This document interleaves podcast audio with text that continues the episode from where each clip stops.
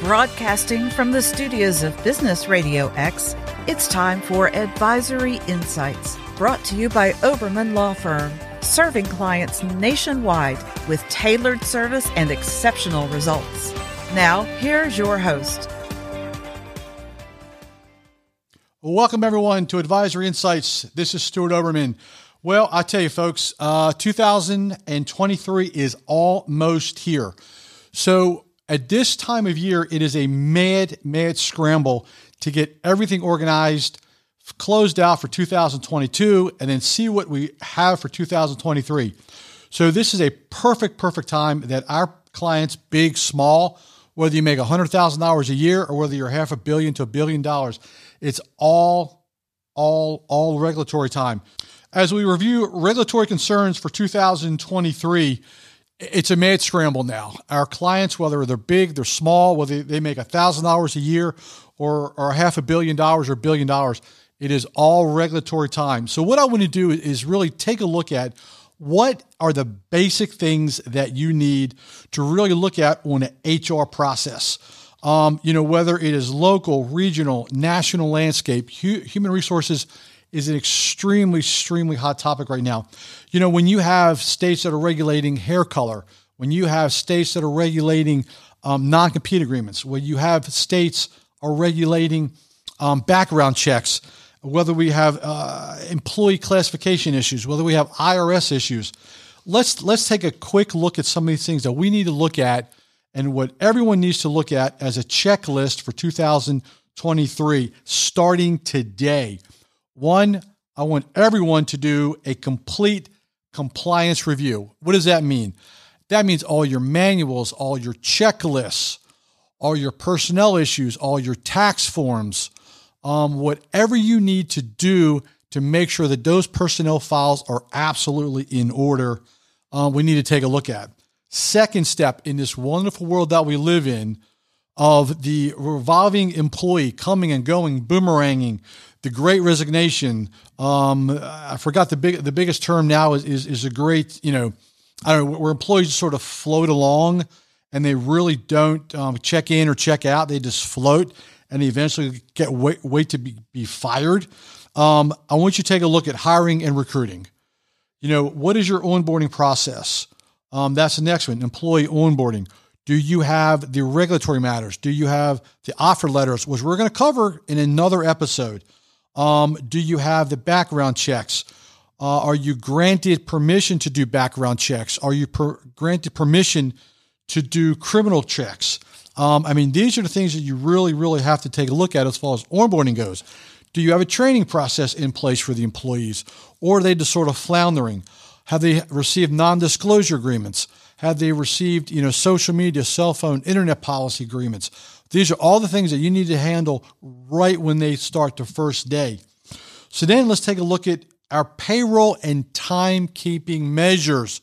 Huge topic issue. Are you properly paying your employees for overtime?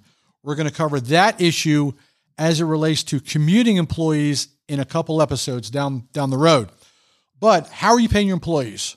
Are they W 2? Are they 1099? Are you paying them for travel time to the job, spending, spending the night? Are you traveling? You know, uh, we're going to get into a little bit of the um, the portal the portal to portal act. You're probably thinking, what in the world is that? Well, that's a early early law that's been around for about 60 or 70 years that honestly most HR people do not know about. So, timekeeping measures. Are you tracking time? How are you tracking time?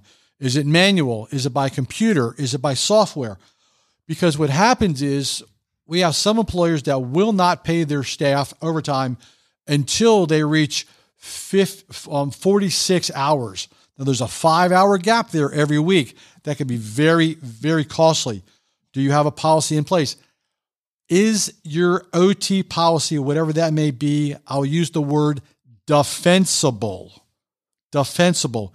Is it defensible against the IRS? Is it defensible against the Department of Labor, no matter where your state is, or federal? What do those things look like?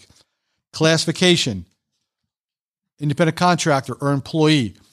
Do you pass the simple smell test? I think it was back in 84, I believe it, um, or the early 80s. The IRS sent up 20 category, 20 check marks, if you will, on what you needed to look at to determine whether a person is, is, is employee or, or, or, independent contractor. Are we looking at the uh, control test? The old saying, if, if you control the time, place, and manner of an individual, they are an employee. So that could be very, very, very costly um, mistake. Next question is proper record considerations. Are you keeping track of those? So there's a couple things you need to look at when you're saying when you're tracking those. So I want you to take a look at do you comply with the Fair Labor Standards Act, FLSA, the minimum wage, overtime? Should that be reviewed? Absolutely. Are you looking at the Affordable Care Act? Do you comply with that? Simple things. Do you have enough employees to comply with those areas? American with Disabilities Act, the ADA, are you looking at those? Occupational Safe and Healthy Health Act, OSHA, OSHA, the big guys. Family Medical Leave Act, are you looking at that? FMLA, 50 employees or over. Do some of your employees that are 15 or some of your companies that are 15 and more employees, do they qualify for that? And then the beloved agency, the EEOC, which is a, a nasty, nasty governmental organization that really, I say nasty, but they, they, do they do a lot of good things, and we're going to cover some areas on on that down the road. So, what are the next things? EEOC retaliation. So, if your employee reports you to a governmental agency or state agency or even a local agency and you retaliate, well, what does that mean? You can't fire, you can't demote, you can't reprimand, you can't punish your employees because they simply went ahead and reported you, which they are allowed to do. The question is, how do you deal with that internally and do you have a retaliation process? That has to be reviewed. You've got to look at your HR. You have to have specific guidelines for non retaliation. And lastly, I'm going to take a look at you know federal guidelines for 15 or more employees. Now, have you even looked at whether or not the FLSA even applies to you? The question is, it will. Affordable Care Act, American Disabilities Act, OSHA, FMLA, EEOC. Do those even apply to you if you have 15 or more employees? If you don't know the answer to that question, you're way out of compliance. And I would urge everyone to take a look at what their guidelines are ask questions, seek counsel, um, go to the to the C suites of your company, and if you are not in compliance, now is a absolute great time because people wait to the second, third, fourth quarter to do this. Now's the time to deal with going into 2023. Folks, that is our HR concerns for 2023 entering. Uh, I want you to really take a look at these things and make sure because it, it is really a trap for the unwary if you are not. Folks, Stuart Oberman, Oberman Law Firm, Advisory Insights.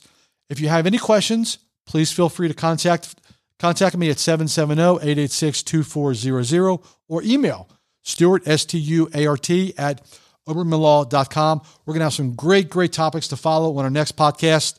So everyone have a fantastic day. Thank you. Thank you for joining us on Advisory Insights. This show is brought to you by Oberman Law Firm, a business centric law firm representing local, regional, and national clients in a wide range of practice areas, including healthcare, mergers and acquisitions, corporate transactions, and regulatory compliance.